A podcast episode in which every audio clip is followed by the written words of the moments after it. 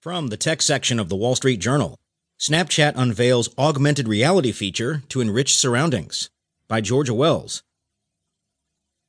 Snapchat is looking beyond the selfie.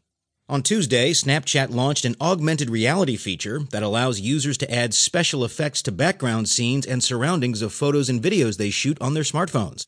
Previously, the feature was largely limited to images of faces. The new lenses consist of images such as hearts, clouds,